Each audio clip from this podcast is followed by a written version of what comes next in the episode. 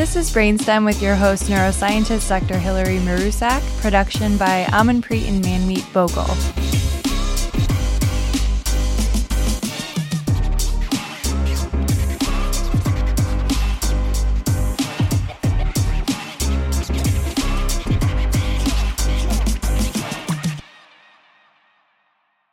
All right. Hello. Welcome to our episode on psychedelics. I have two amazing therapists, researchers here. I'm so excited to talk to you both. Can you b- both start by just briefly introducing yourselves? Sure. I'll start us off. So I'm Sara Reed, a licensed marriage and family therapist, also CEO of Minds iHealth Solutions, which is a mental health and tech service company that is dedicated to changing how we talk about and treat mental illness. And I am super grateful um, to be here. I hold a lot of different um, hats in my daytime, like lover, like daughter, um, like plant lover, um, and human. And I am very grateful to be here with you all today and hope to be able to um, share some, um, some meaningful information and um, share a little bit about the work that it is that I do. Awesome. Um, hi, everybody. My name is Jamilah, uh, Jamilah George. I'm actually an advanced uh, clinical psychology PhD student. Um, I reign from the great city of Detroit, Michigan, which I like to acknowledge as the ancestral home of the Ojibwe and Ottawa and Potawatomi tribes. Um, I am a researcher, clinician, therapist, um, daughter, friend, singer, dancer, activist, all of the things. Um, and so happy to be here today. Really excited about this opportunity. Both of you are way more creative than myself. Ask my students. Um, thank you so much for being here. I'm really excited to get into this topic. It seems like we're hearing about psychedelic, the psychedelic renaissance, psychedelics for treatment of various mental disorders, anxiety, depression, PTSD. So, can you just start by telling us how we got to this point? Mm-hmm. So, what feels important to me about the origin stories of medicine work is to um, is to honor the um, indigenous folks that we've drawn um, practices from that we've drawn wisdom from because mm-hmm. the reality is the psychedelic medicine field would not exist if it weren't for um, the wisdom and the practices of um, indigenous folks and um, jamilah actually wrote, um, co-wrote a wonderful paper on um, this topic, which I'm sure she can um, speak to, um, or speak more to around um, its origins. Yeah, absolutely. Thank you for the plug, sis. Um, so yeah, so Sara's referring to um, an, uh, a paper that I co-wrote uh, with a couple colleagues. Um, it's titled "The Psychedelic Renaissance and the Limitations of a White Dominant Medical Framework." And it's a call for Indigenous and ethnic minority inclusion. And it's highlighting exactly what Sara just mentioned.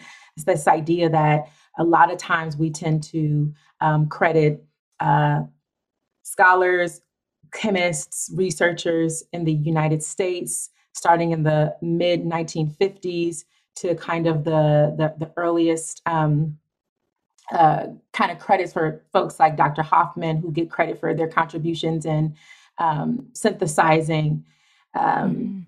kind of LSD, for example.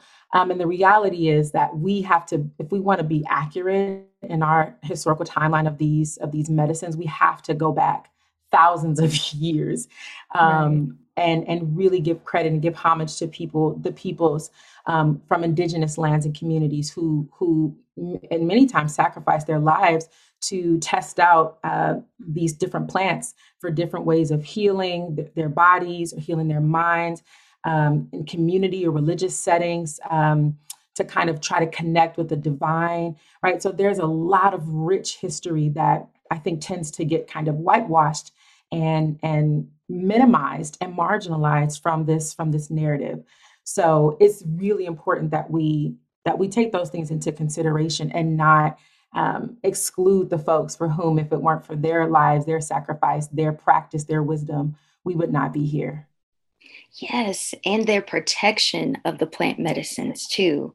Um, yes. Just because if um, indigenous folks haven't um, didn't protect the plants then the um, westerners wouldn't be able to study the plants um, to study medicine work in the ways that they are able to do today so mm-hmm. with starting with um, indigenous wisdom indigenous practices and um, kind of bringing it to um, bringing it to now. So, psychedelics is kind of a catch all phrase for these um, mind altering, altering substances or conscious expanding substances that really allows folks to, um, or, or it may allow folks to really engage with their emotional wounds in a different way, traumatic mm-hmm. wounds in a different way.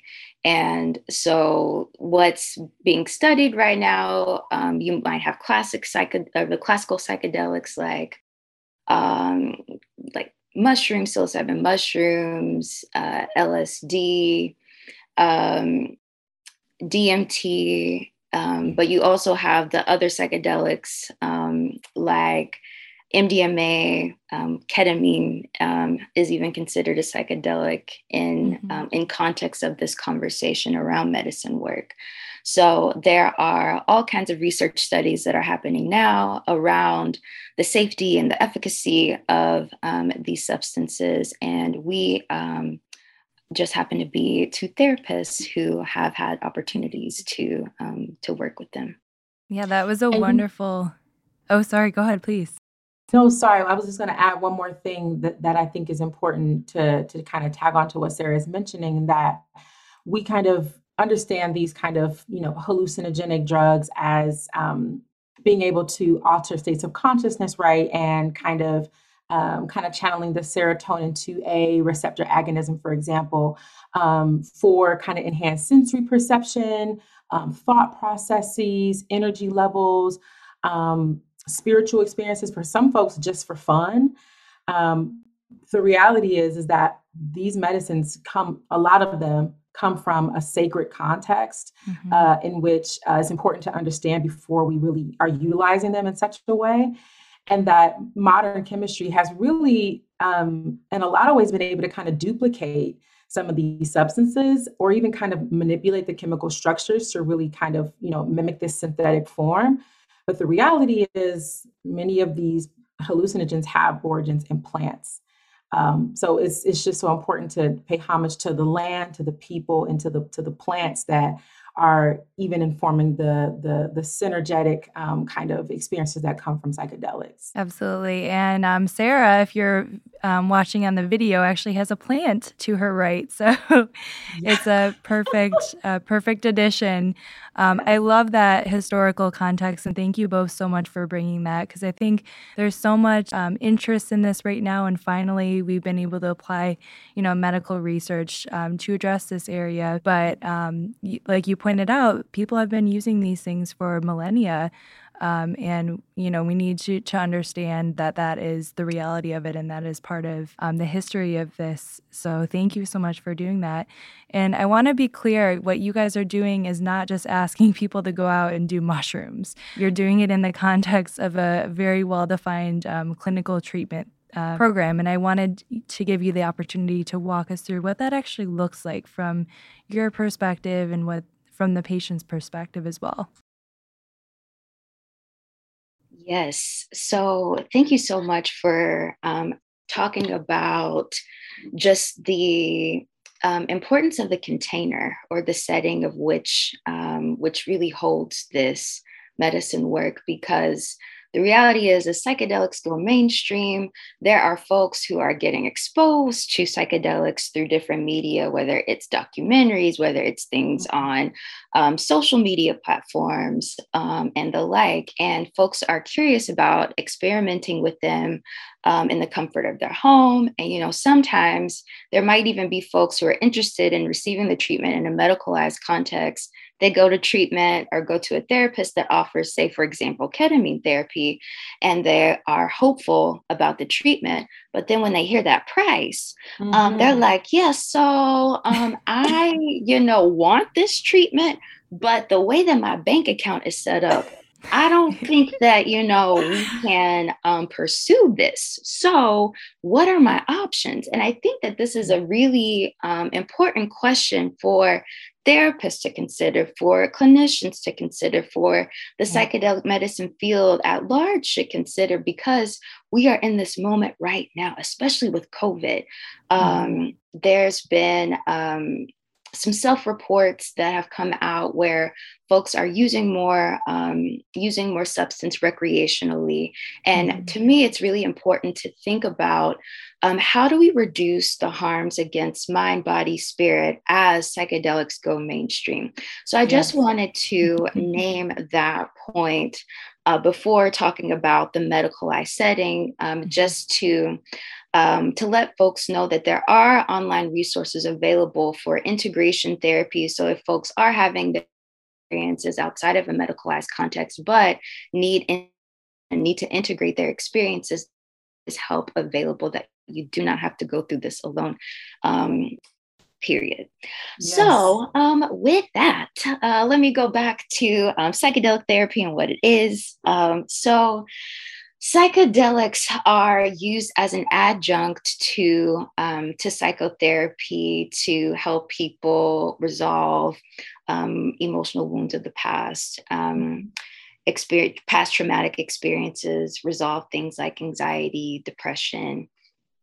Um, and in the context, I'll speak um, for MDMA therapy, for example, um, a participant um, who enrolls in the study is um, going to sit with two therapists and completes a series of both drug and non drug treatment sessions um, where they are really tackling this material in a very new way, in a very new container. As Mila or Jamilah was saying earlier, it's not just about the effects of the drug that really or that can catalyze this change. It's the synergy between the drug, the therapist, the participants, mm-hmm. um, spirit, the contain, the environment that a person in. It's mm-hmm. it's the synergy of all of these pieces that work together for the healing.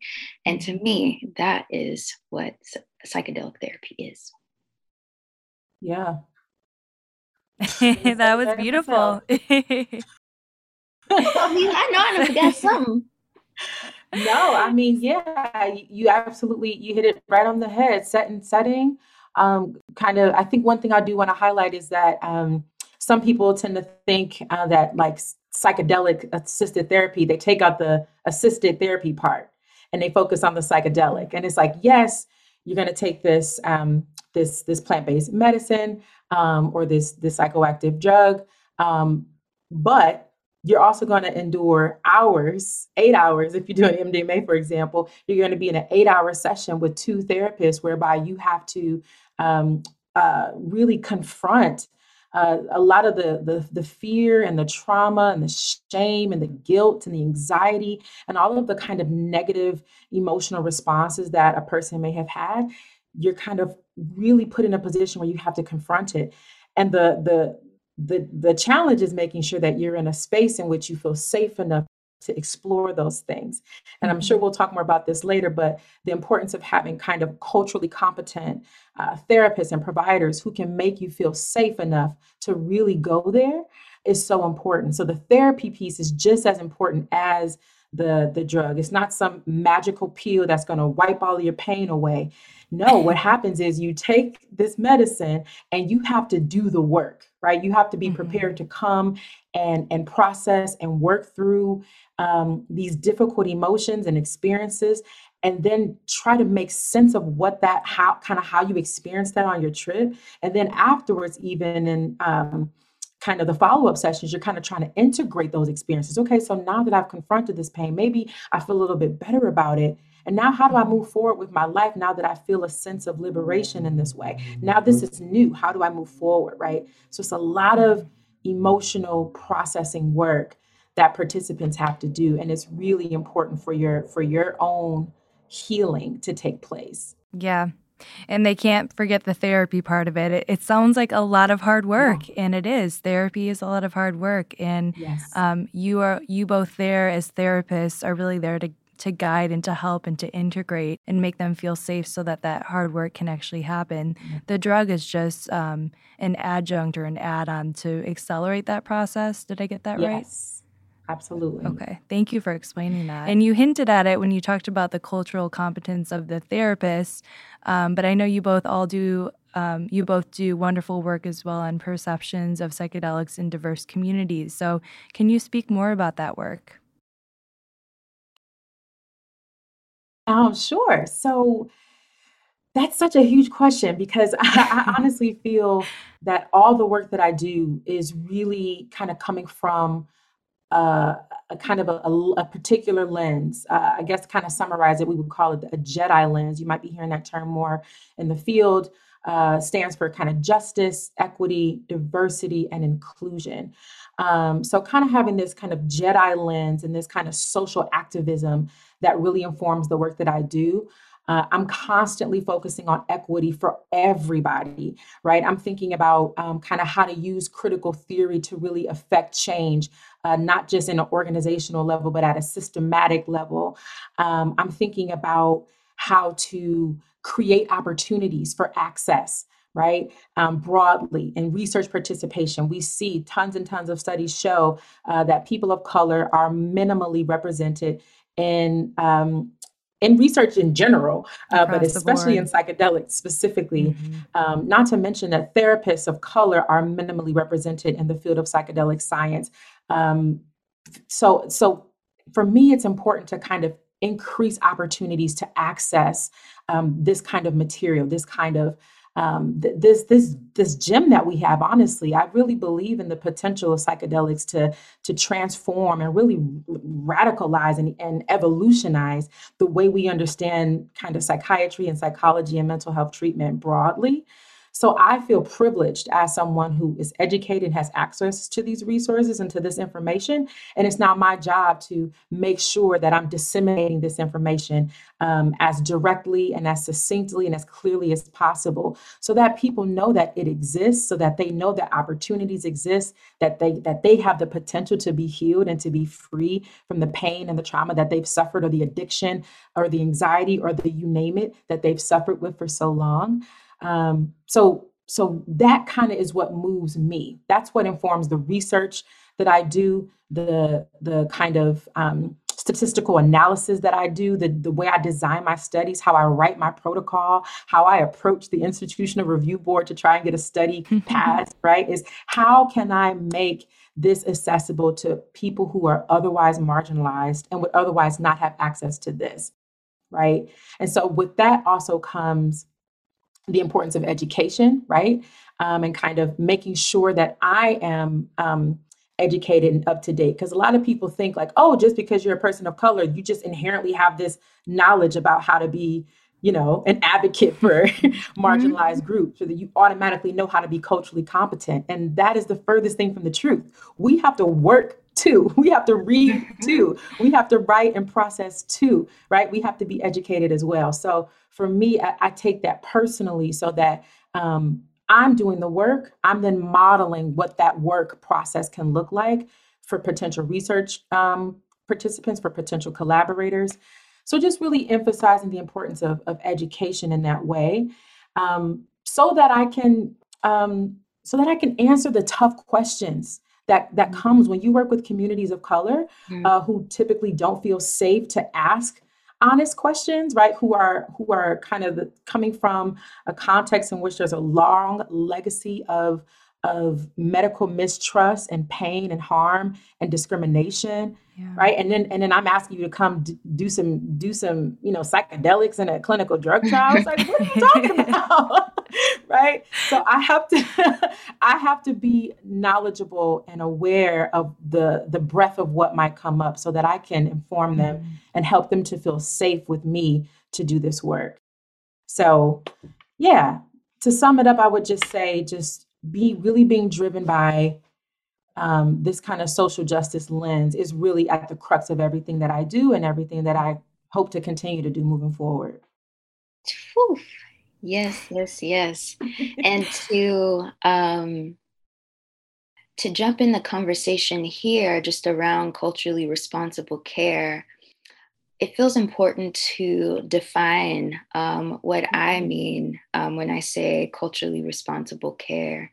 And to me, when I think about culturally responsible care, it's a practice. So it's not something that you can get a certificate in and be deemed culturally competent.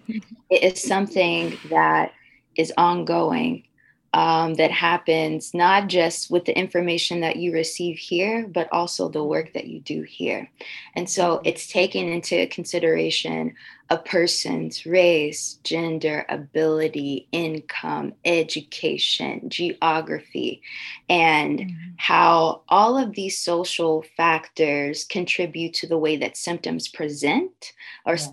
manifest in um, particular groups, as well as um, how does um, what are the clinical outcomes for a person um, that fits this particular demographic because if we're not taking all of these um, social factor to consideration there's a direct impact on um, clinical outcomes. So for mm-hmm. example what does this mean? How do we translate that that knowing into practice?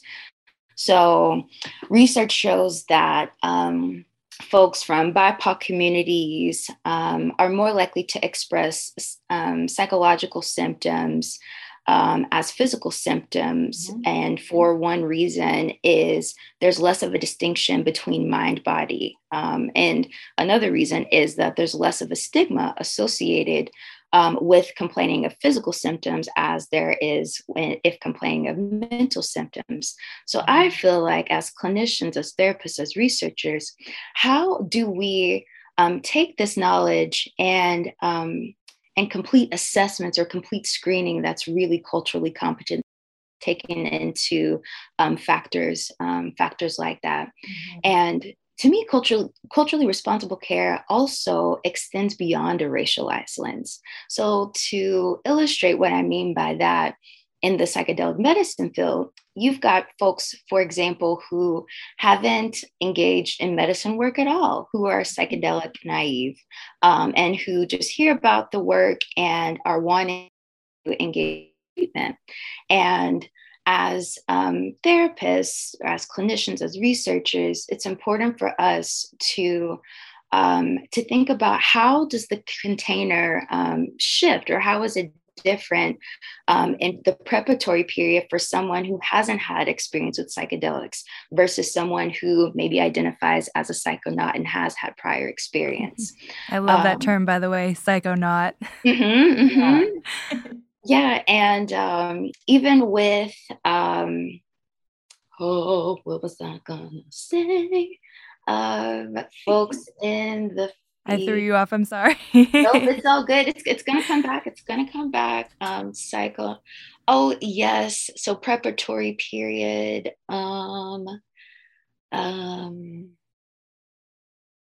Oh, yes. And like Mila was saying um, earlier, just around education, the importance of education um, mm-hmm. throughout um, the process, that education in that preparatory period might look different for folks of color, for folks who haven't had prior psychedelic experiences, just so they can fully know what they're consenting to, um, what type of mm-hmm. experience um, they could have.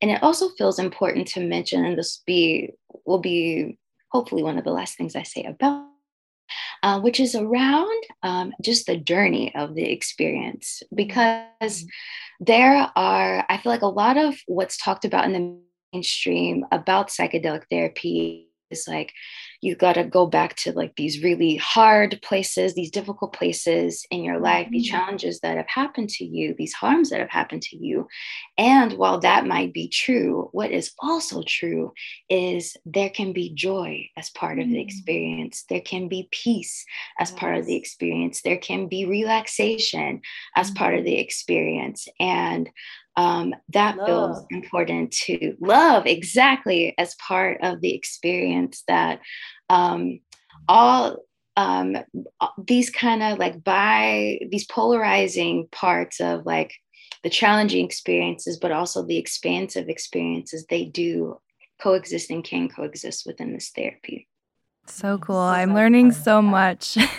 I, I learned Jedi, I learned Psychonaut. Um, I selfishly, this is why I love having a podcast because I get to bring awesome people like you both in and learn about cool things that I've never thought about before, like the work you are doing. And there's so much about psychedelics, as we mentioned in the beginning, but I don't think a lot of folks have thought about the things that you are bringing up. And I think this is such an important message. Um, I did want to ask you because I know our audience is going to be wondering about this.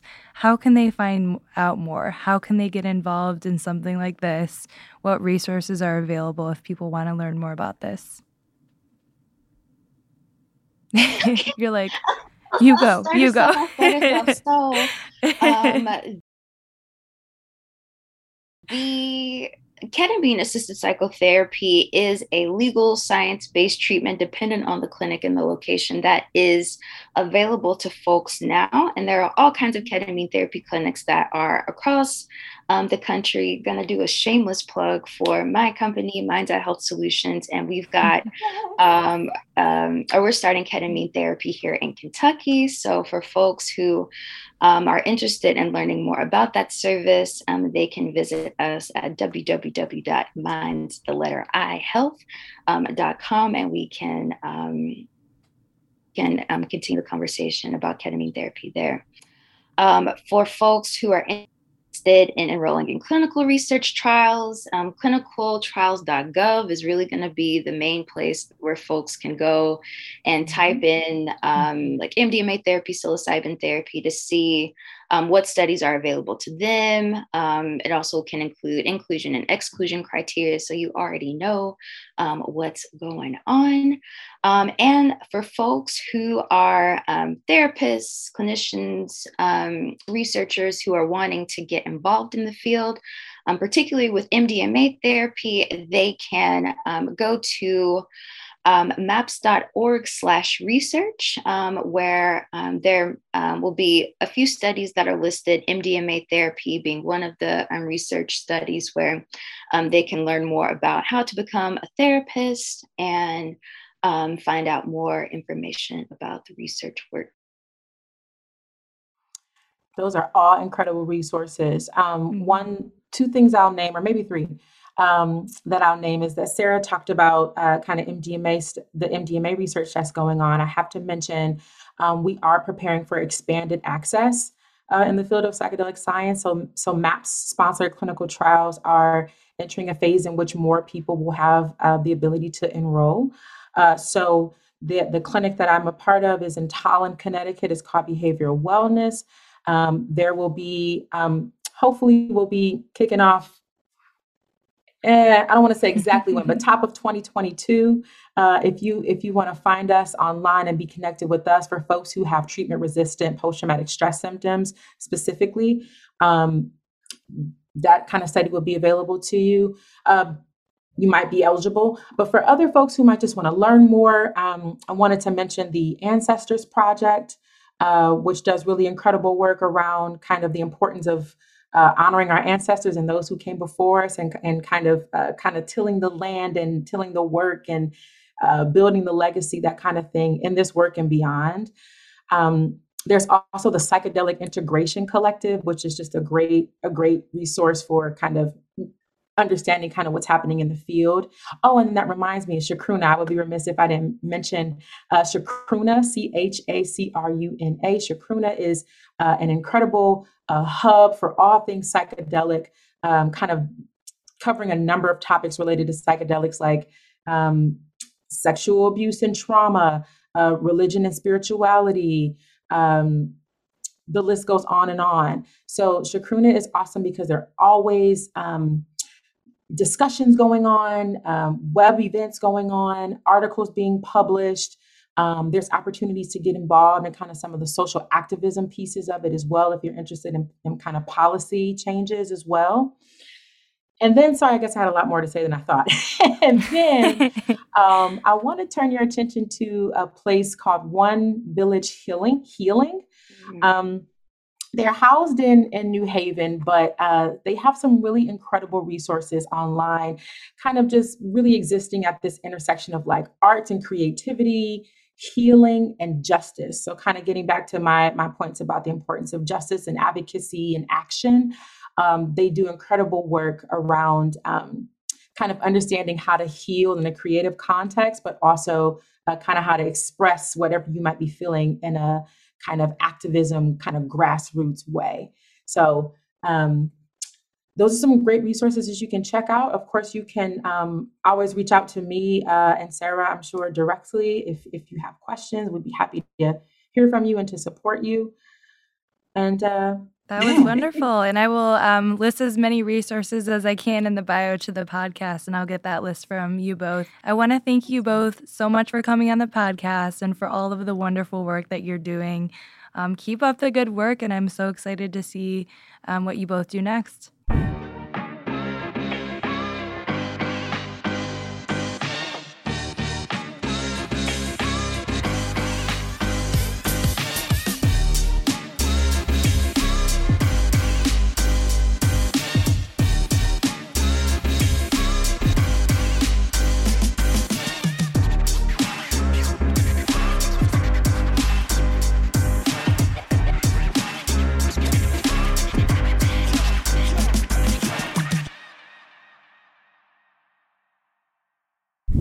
Right. Hi, Jessica. Very nice to meet Hi. you finally. I'm really yeah. excited to talk to you. Um, do you want to just introduce yourself briefly for the tape?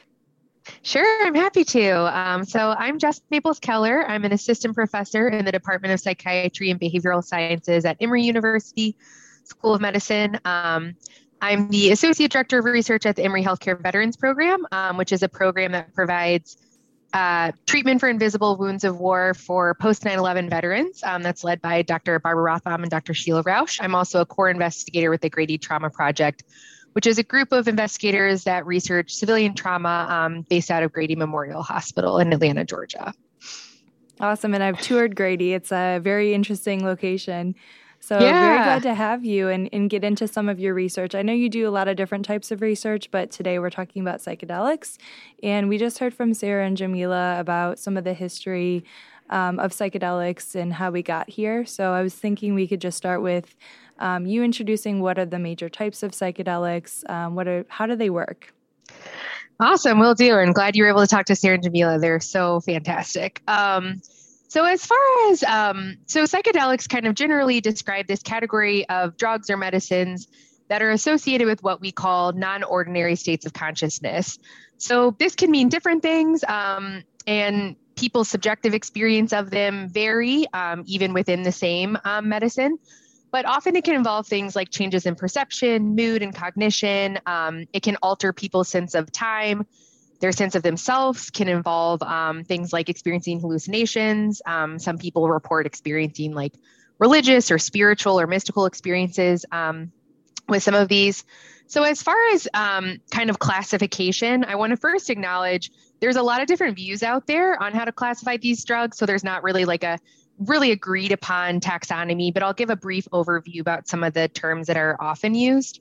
So um, when we talk about psychedelics, there's the classic psychedelics, um, things like LSD, psilocybin, DMT, or mescaline, and these are um, serotonin 2A receptor agonists. And so this is when people say psychedelics, this is most usually the type of um, medicines that they're referring to.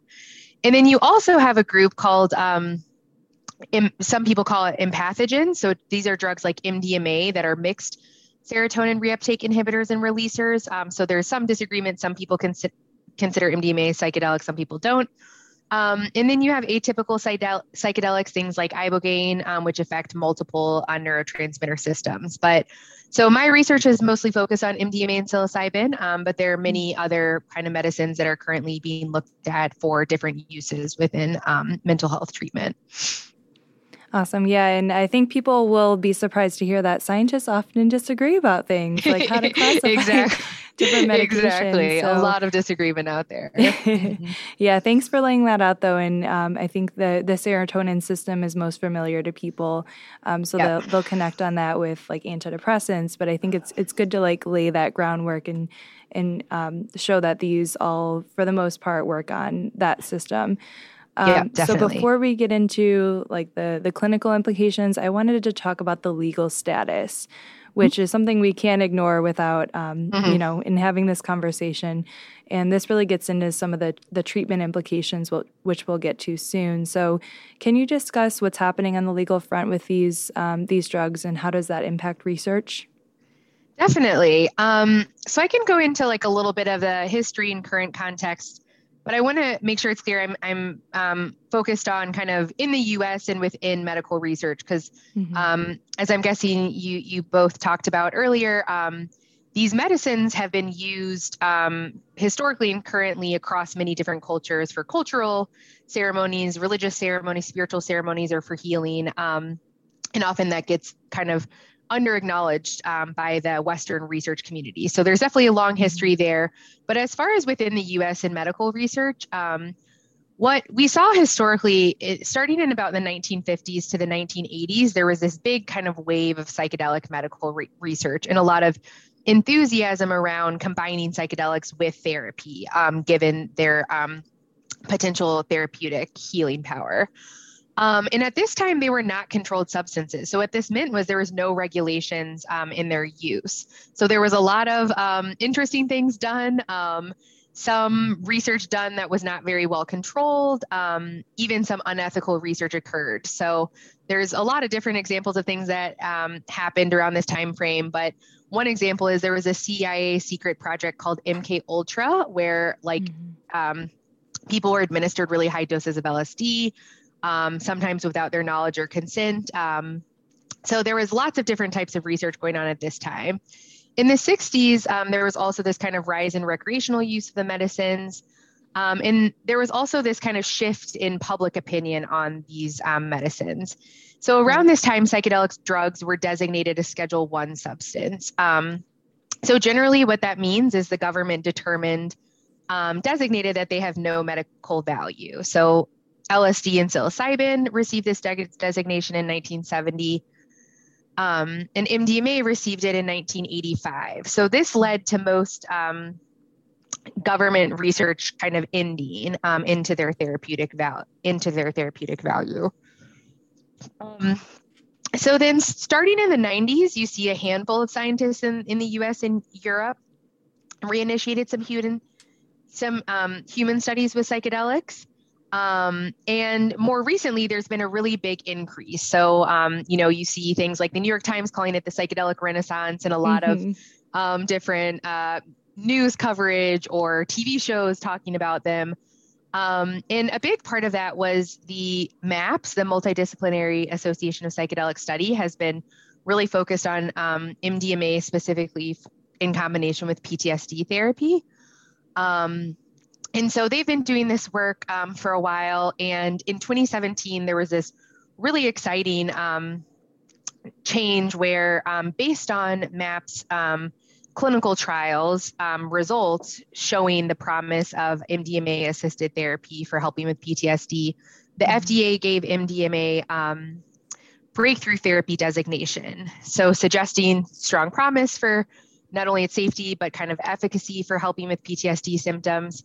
So this was a really kind of big moment in the field, and that really put, you know, expedited their phase three trials um, and puts it on a potential path for um, FDA approval, which could even possibly happen in the next two years. Oh, wow. So there's a lot of, we're in the midst of a lot of big changes. Um, currently, there's a lot more research going on, but of course, it is still very regulated, um, mm-hmm. given that it still is um, a Schedule One substance. Um, but I think there's going to be a lot of changes over the next couple years in the field and how research as well as um, therapeutic practice with these medicines look. Yeah, thank you for that. And I think it's, um, I, am a little biased, but a little a, a really exciting time to be in psychiatry and especially in your mm-hmm. field because there's so much, as yes. you're saying, movement in this area after being so dormant for so long. And it's kind of interesting to look at like cannabis as one example where you know, it's on a similar trajectory. It's a little bit further along where public opinion mm-hmm. has really changed, and Absolutely. we're really beginning to explore the medical um, applications of of those substances. But I think like the take home message is that it's still schedule one, schedule one, so it's federally illegal, but it is being you know looked at in terms of all these these medical indications. So hold tight and, and wait for those Absolutely. rigorous yes. trials hold to tight. be done.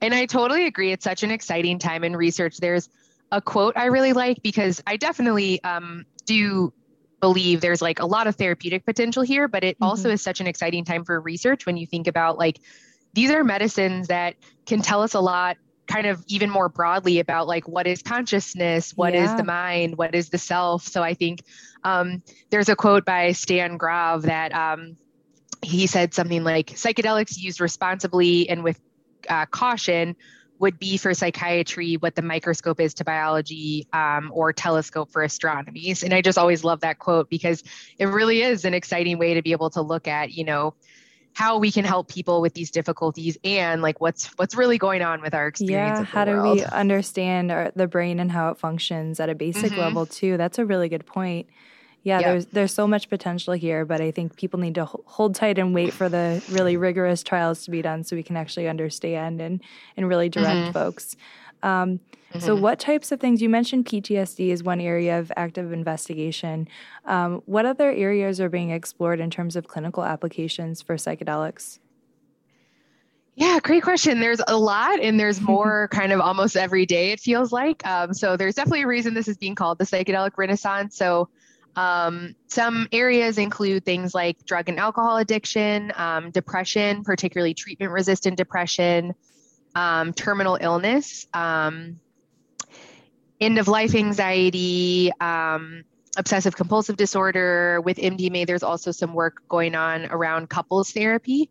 Hmm. Um, so there's a lot of different areas. It's always expanding. Um, I would say two of the most currently robust areas of like clinical trial research would be psilocybin focused on um, mostly treatment resistant depression and MDMA for um, PTSD. But there's a lot of different applications kind of growing all the time. Um, and then there's also um, a lot of great research coming out that isn't as focused on the mental health treatment, but really looking at um, the subjective effects and, like you said, things like brain function. So, like what's going on when people are taking these uh, medicines actually neurobiologically, and how mm-hmm. does that associate with these effects they experience? And that's so exciting. How about things like ketamine for depression? I know that's that's not one of the ones that you mentioned, but also like mm-hmm. microdosing.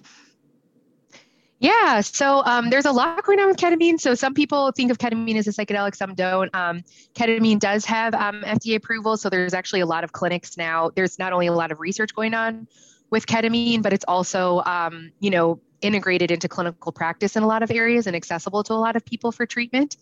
Um, as far as microdosing, um, it's interesting. Uh, so there's there's a good bit of research on um, like what are the effects of microdosing in recreational users and kind of like descriptive research. Um, I wanted to mention because I come across this a lot of um, of a misconception that a lot of the main clinical trials with psychedelics are looking at full doses. Um, so some people assume that like the trials are looking at more microdoses, and um, so most of the the main ones are are looking at you know a full active dose of things like MDMA or psilocybin. But there is some interesting work going on looking at, um, given that there is a um, good bit of interest recreationally in things like microdosing, looking at when people engage in those um, sorts of habits, what sort of things do they experience, as well as kind of digging into um, what are the effects versus the placebo effects of doing things like microdosing psychedelics. Mm-hmm. Okay. Yeah. And, and you mean microdosing just not to get that full psychedelic effect. So anything that's a smaller dose, although I think the, the doses we're talking about are very small anyways for like a full psychedelic experience, right?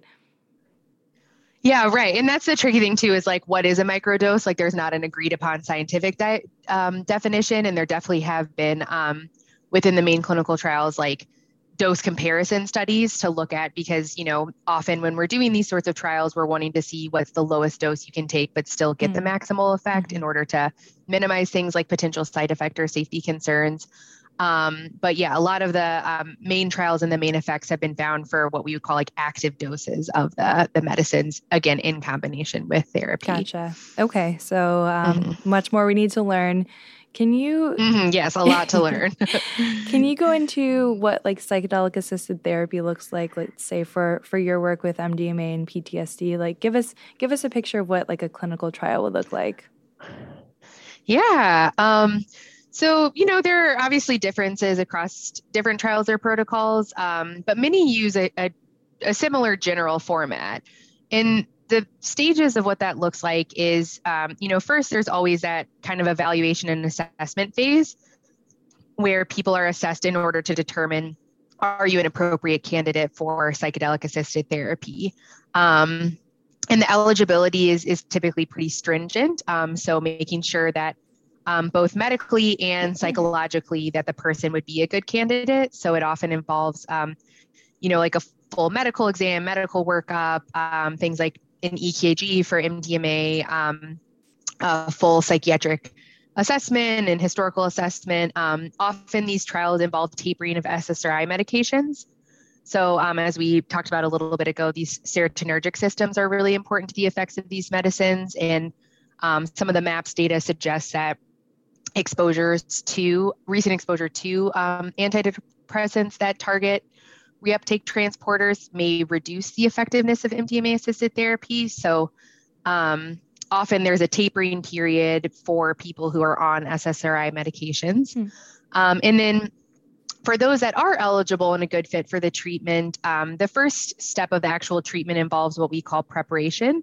So these are multiple therapy sessions with your main therapist um, that involve, um, you know, providing guidance on what to expect during the the dosing session, developing rapport and a good relationship with the therapist, practicing some skills. Um, in case um, you know some coping strategies are needed during the dosing day and really helping the person prepare um, emotionally for their psychedelic experience so then um, the the psychedelic day itself, um, whether that's MDMA or, or psilocybin, um, you know, it's typically a full day, given that the effects do last for several hours, so usually at least six to eight hours. Um, and for most protocols, you're in the room with two therapists. You're laying in a bed. Um, a lot of times, there's a music playlist playing. Um, and eye shades are provided. So most protocols encourage people to spend um, a good bit of that day inward, um, kind of really tuning into their experience and what comes up for them. Mm-hmm.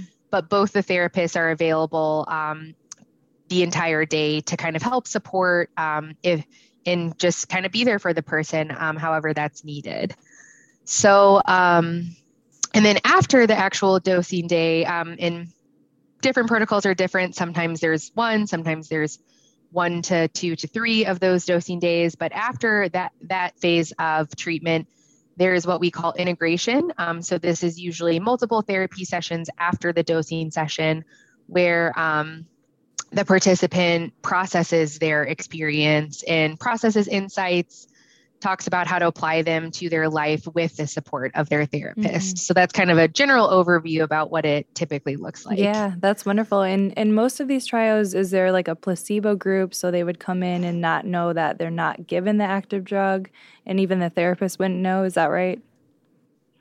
Yeah. So um, there's it's done different ways, but often there's a placebo. Um, so for some trials, there's been like crossover. So where you have two sessions and one day's an MDMA day, one day's a placebo day, but the therapist and the participant don't know which is which. Um, obviously, uh, blinding and placebos are a little tricky when you have these medicines that have such um, significant subjective effects. Right. But actually, the data suggests people aren't 100% accurate in predicting oh, what they got. um, yeah. And then um, some trials. So, for instance, um, one of the main sil- large psilocybin trials going on, it's a dose comparison, but one of the three doses is, you know, typically not associated with active mm-hmm. effects. So you don't know exactly what dose you got, um, and neither does the therapist. But there is, you know, there's a lot of individual level variability about how much subjective effects mm-hmm. people feel with different doses. So it's often um, not clear what people receive. Yeah, that's really interesting. So then you guys at the on the back end as researchers, you can test whether the effects are above placebo or above different doses. So kind of finding what the best dose is to maximize whatever outcome you're measuring. Exactly. So, yeah, hopefully maximizing the therapeutic benefit while minif- minimizing the side effects experienced awesome. um, by the participants. Very cool. Yeah, I'm, I'm looking forward to hearing mm-hmm. all the results. Do you have any like initial findings you can share about like positive effects or any side effects um, experienced in these patients? Um, so, as far as our work, um, the trial we just completed was in healthy adults, so it wasn't a therapeutic trial. Um, and then I'm the therapist on the Compass psilocybin trial. So those results, um, the trial has wrapped up and we're waiting on the results. So I'm just as eager to, to hear as everyone else how those exactly how those results look. But it should be soon that those results come Very out. cool. Is there anything you can share about like um, what patients have reported to you, or just like what you've observed, um, you know, in the patients who have done it? Um, you know, it's a really interesting experience as a therapist, sure. as you can imagine. Yeah, people definitely have really different um, experiences. Um, but yeah, I definitely do see a lot of healing potential in these medicines. I think again, we have a. am um, glad there's a lot of rigorous, high quality research going on right mm-hmm. now, so that we can make sure it's done safely and we can figure out what's really going on but i think there's you know in my experience with uh, actually doing the clinical work i think there's so much potential here. So i'm really thrilled to see what happens over the next few years as we learn more and more. And i think importantly learn about like what are the parts that are really important to people actually getting mm-hmm. better? You know there's a lot going on neurobiologically there's a lot going on therapeutically. So hopefully over time we can more and more um, hone in on like what are the pieces that really matter and how can we most effectively get that to as many people as absolutely. possible. Absolutely. And you're thinking right now that the goal would be to just you know do one of these sessions. Like what is the frequency? Is it kind of like one and done or are we thinking repeated? Um, that's a great question. And i think again uh, like to be determined. Um, okay. i think it would be you know, just feasibility wise, it would be wonderful if one session within a therapeutic protocol would be sufficient. But I think that's um, up in the air if that's going to be enough. Mm-hmm. But I will say one thing that I find so exciting about the data so far is in the MAPS data, um, they there hasn't been you know a lot of long term follow up given that this research is pretty new. So MAPS has a long term follow up study of participants who did the MDMA therapy for PTSD and um, over long term follow up, not only were gains on average maintained, but they even increased. Oh, wow. So it's something like that that makes me so excited yeah. um, as a psychologist to think that, like, you know, these aren't just like one off experiences that people enjoy, but then it kind of fades, fizzles mm-hmm. off. That, at least for a good bit of people, that this really, um, you know, sustains over time and can be really transformative for people. Um, but I think it's a good question, and I think it'll be interesting um, as different models are explored to see, you know, not only how many dosing sessions do people need, but also how much preparation and integration do people need, and maybe is there individual level differences on like some people might need more maybe you don't need an extra dosing session, but maybe you need some extra integration sessions mm-hmm. or follow up to kind of help maintain your gains. Um, but I think yeah, there's again a lot to, a lot left Absolutely, to learn. Absolutely. Yeah, and a lot to be hopeful about too, because I think it's so different from what we're mm-hmm. seeing in other types of treatments for mental disorders, where you need to take a medication basically for the rest of your life, or you know, therapy yes. uh, um, is great and it works, but sometimes you need maintenance therapy and you need to stick with it. So what are you, I guess, most excited about on this front in terms of the research or the actual potential of the treatment?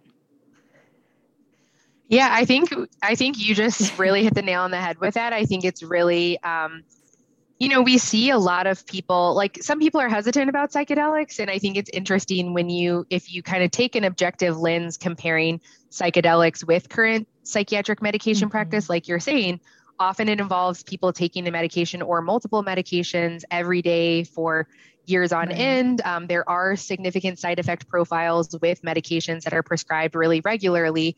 So, yeah, just to echo what you already said, I think it's just so amazing to see that um, a lot of trials are showing um, good effects with these one or two times administration.